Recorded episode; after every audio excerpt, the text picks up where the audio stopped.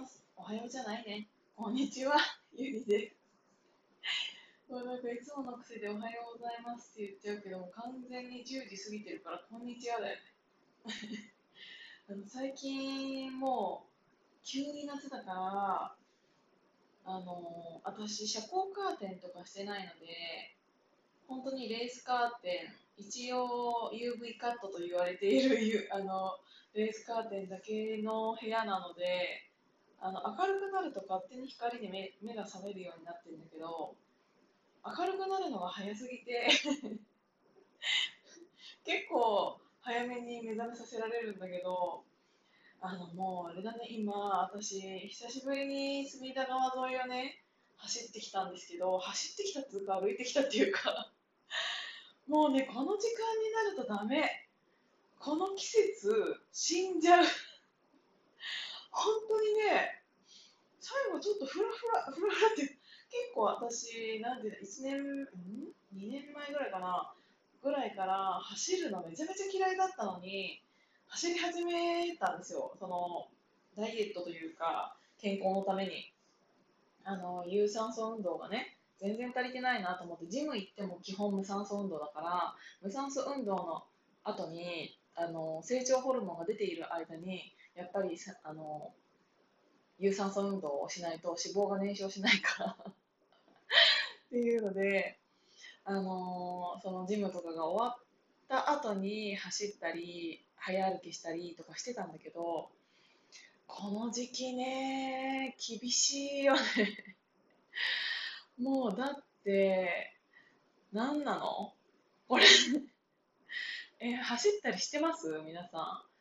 なんか私去年はもうちょっとやる気があったから、っていうかこんなに怠けてなかったから体が。朝とかは本当にその4時半とか、その明るく、夏の明るくなるタイミングぐらいで起きて、で、あ、嫌だけど走りに行っちゃおうと思ってレギンス履いて、で、なんかあの走りに行ってっていう感じ。で、なんなら朝日を見ながら帰ってくるみたいな感じだったので、あの、すごいね、暑いっつっても気持ちのいい暑さだったんだけど、もうこの時間になってくるとの、あの手、手が、手、手がじゃない、日がすごいことになってきて、もう何なんだろう。あ、殺す気ですかっていう、私を殺す気ですかっていうぐらい、もうね、びしょびしょだっただ。なんかもう走った方が風を切るから、ちょっと涼しいんだけど、その分止まったらやべえなと思って、ちょっと早歩きで歩いてきたんだけど、皆さん本当に気をつけてくださいね。でもやっぱりね、歩くとか走るとか、外で運動するのはもうね、6時前までだなもう6時過ぎたら暑いもん。もうダメ。だってあの、歩いてる時に、なんか、手がパンパンで、なんか、手がクリームパンみたいな感じになってて、え、なにこれなにこれって思って、なんか、こうマッサージしながら歩いてたんだけど、多分、普通にそれ、熱中症の初期症状というか、あの、なんだっけ、むくみ、そんなに手がパンパンになるほどむくむって、水分が足りてないってことでしょ？うで朝も結構水分を取ってから行ったつもりだったんだけど、でね、あの運動してる人ってよ特にそうなのかもしれないけど、あの荷物になるの嫌じゃん。だから私、家の鍵のキーホルダーさえ取って、レギンスに入れて、そう。で、私、そのレギンスがね、レギンスの話になっちゃった。あの、ルルレモンのレギンスを履いて走ってるんですけど、めちゃめちゃ良くて、あのストレッチが、まあ、なんていうんだろう。効きすぎていないけど、結構フィット感があって、だからといって履いてきついとかはないの。だから、あの、ホットヨガの時とか、ランニングとか、その運動の時は、絶対ルルレモンの アジアンフィットっていう形を私は履いているんだけど、結構高いのよ。レギンスの割に、そのルルレモンの中でも一番高いやつらしくって、2万円弱すんの。なんだけど、一回それを履いちゃったら、もうそのフィット感が気持ちよすぎて、なんかあの自分の動きをあのちょっと厚手のレギンスとかになっちゃうとこう抑制してしまうようなスパンスパンっていうかストレッチが入っていると思うんだけどあのねそこら辺がねなんなんて言うんだろう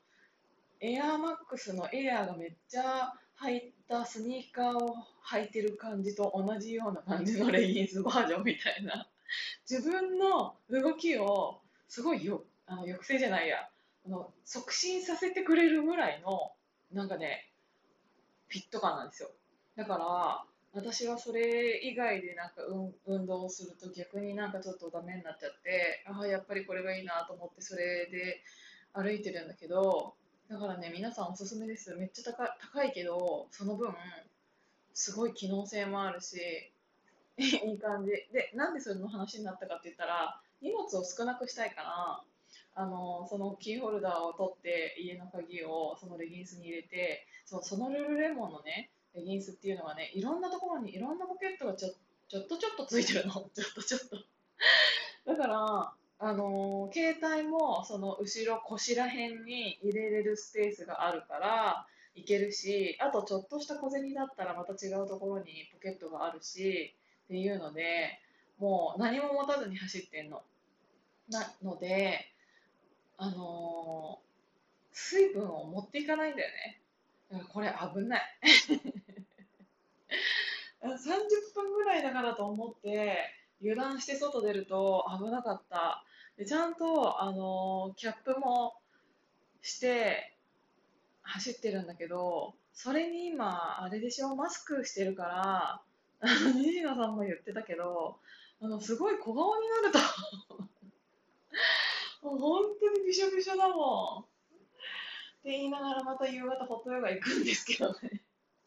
でも、あ、でもとか言ってまたこんなに喋っちゃってるけど、あの頭が痛くなったりとか昔より体のことをそのパーソナルトレーニングとか通ったりすることによって体の仕組みとかを知らないうちになんかこう勉強させてもらう機会が結構多いのであ今自分が何が足りてないんだなっていうのがすぐ分かるようになってきてあの前だったら例えば頭痛いってなったらもしそれが水分不足だから頭が痛いかろうがそんなことお構いなしに頭痛薬を飲んでたんですよ。でも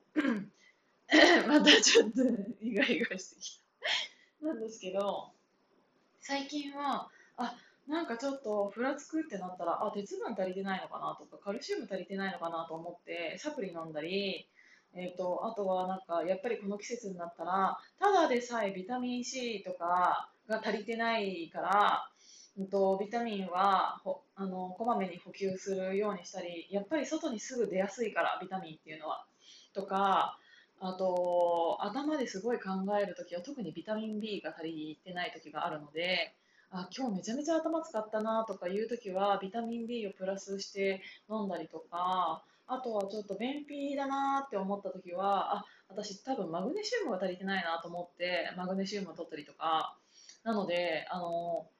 いろんな市販の薬とかってあると思うんですけど、薬って本当になんかごまかすためのものっていう認識が私の頭の中にはあるので、そうではなくて、体が何かを欲している時のサインっていうのって結構調べると、何が、何々が足りてないっていう、サプリメントで補う方が健康的だなと思って今だったら調べれば結構すぐにネットで出てくるのでなんかあの皆さんもあの薬を飲むのではなくてあの今自分の体が何を欲しているのかっていうのをちゃんとあの栄養素であの見た方がすごい健康的になるんじゃないかなって思ってます。なのでおかげさまであの健康診断もいつも私はあのすごく健康で骨密度もなんか102%とかで。密度って100%超えんだみたいな。骨密度ってなんか100がマックスなのかなって思ったら102%とか出てあれ105%だったかな。そう。だからすごい健康的な生活を送らせていただいているので。